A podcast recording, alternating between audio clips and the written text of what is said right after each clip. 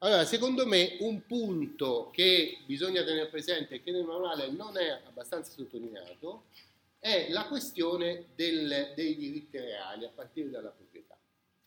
Cortese ne parla, ehm, però un po' di sfuggita, parla di una, di una fantomatica proprietà comunitaria, ma ci dedica soltanto qualche riga. Invece la questione, secondo me, è molto importante, io la riprendo perché ne ho parlato nella prima settimana, parlando della Chiesa, delle strutture delle Chiese, prima e dopo Costantino. No? Cioè già avevo posto il problema delle Chiese dei cristiani, intese come eh, strutture di proprietà, di, di diciamo, gestione di beni alternative all'idea romana individualista, che cioè soltanto la persona fisica, normalmente il capofamiglia, ma anche la donna per esempio, possa essere proprietaria, possa essere titolare di diritti reali. No? Eh, diritti reali sono importanti nel diritto romano perché, infatti, una gran parte dello studio del diritto romano gira intorno al sistema dei diritti reali perché coinvolge sia le cose sia le persone, seguendo la distinzione di Gaio, perché le persone, cioè i soggetti di diritto in diritto romano, sono proprio quelli che possono dirsi titolari di diritti reali, nel senso che dispongono di un'azione che difende, protegge in giudizio questo diritto che loro hanno di godere delle cose.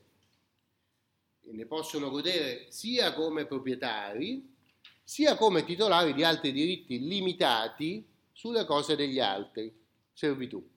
Quindi i diritti reali, non a caso Gaio distingue cose, persone, obbligazioni, perché le cose e le persone sono insieme perché le persone ci sono in quanto sono titolari di questi diritti reali e poi per le obbligazioni queste persone dispongono di una volontà che incanalata nelle forme previste dal diritto può ottenere degli effetti che sono difesi dall'ordinamento, contratti eh, bilaterali o unilaterali. No?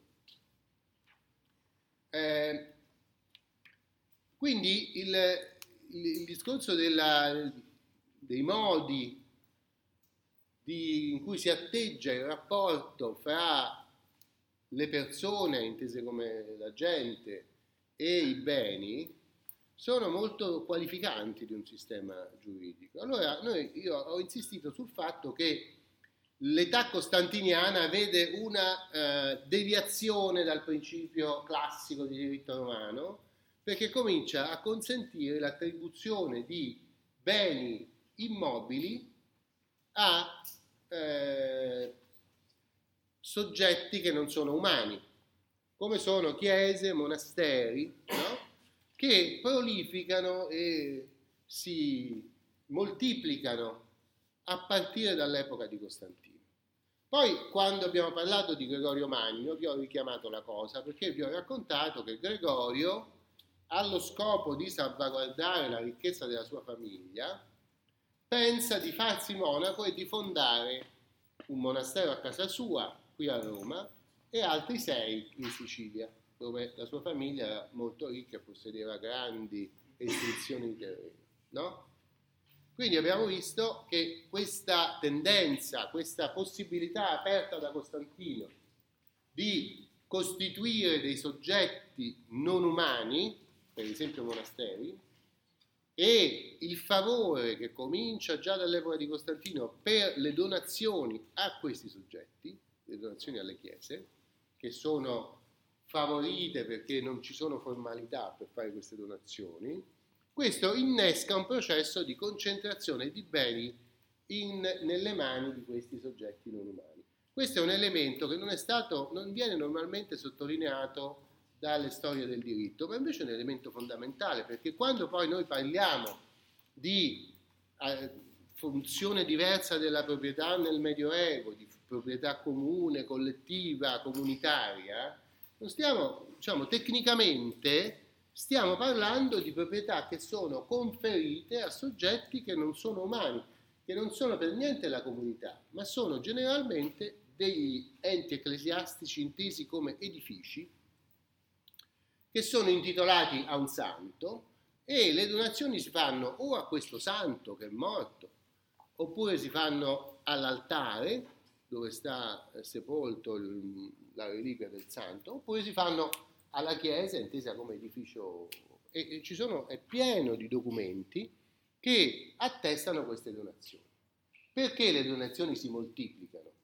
Abbiamo detto perché eh, il, la dottrina cristiana diffonde l'idea che le preghiere favoriscono la salvezza dell'anima e dunque per ottenere più preghiere si fanno donazioni. Quindi ci sono diciamo, sinceri motivi religiosi per fare queste donazioni.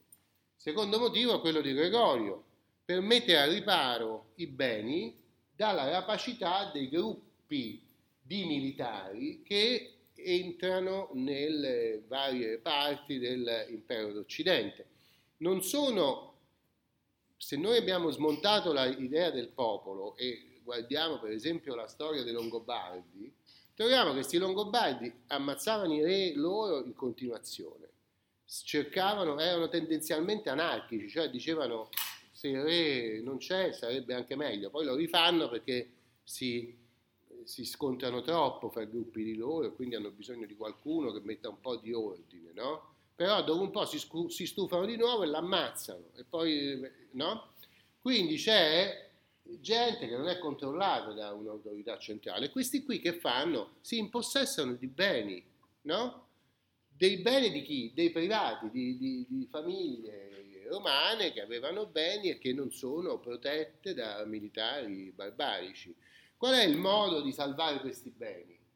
È di donarli come ha fatto Gregorio Magno, perché eh, queste popolazioni sono violente ma sono anche molto superstiziose e quindi si, se si beccano un anatema eh, di un monaco che arriva dicendo ti, che ti possino, cioè eh, è una maledizione molto grave in cui quelli si spaventano, no? Sono ovviamente molto... E, e quindi sono restii a impossessarsi dei beni delle chiese, dei beni che sono sotto il controllo. Allora, adesso vedremo questa concentrazione di, eh, di ricchezza nelle mani della, di enti ecclesiastici è un fenomeno storico fondamentale per capire come si struttura la proprietà e anche certi contratti, e anche il mundio, e anche poi il feudo.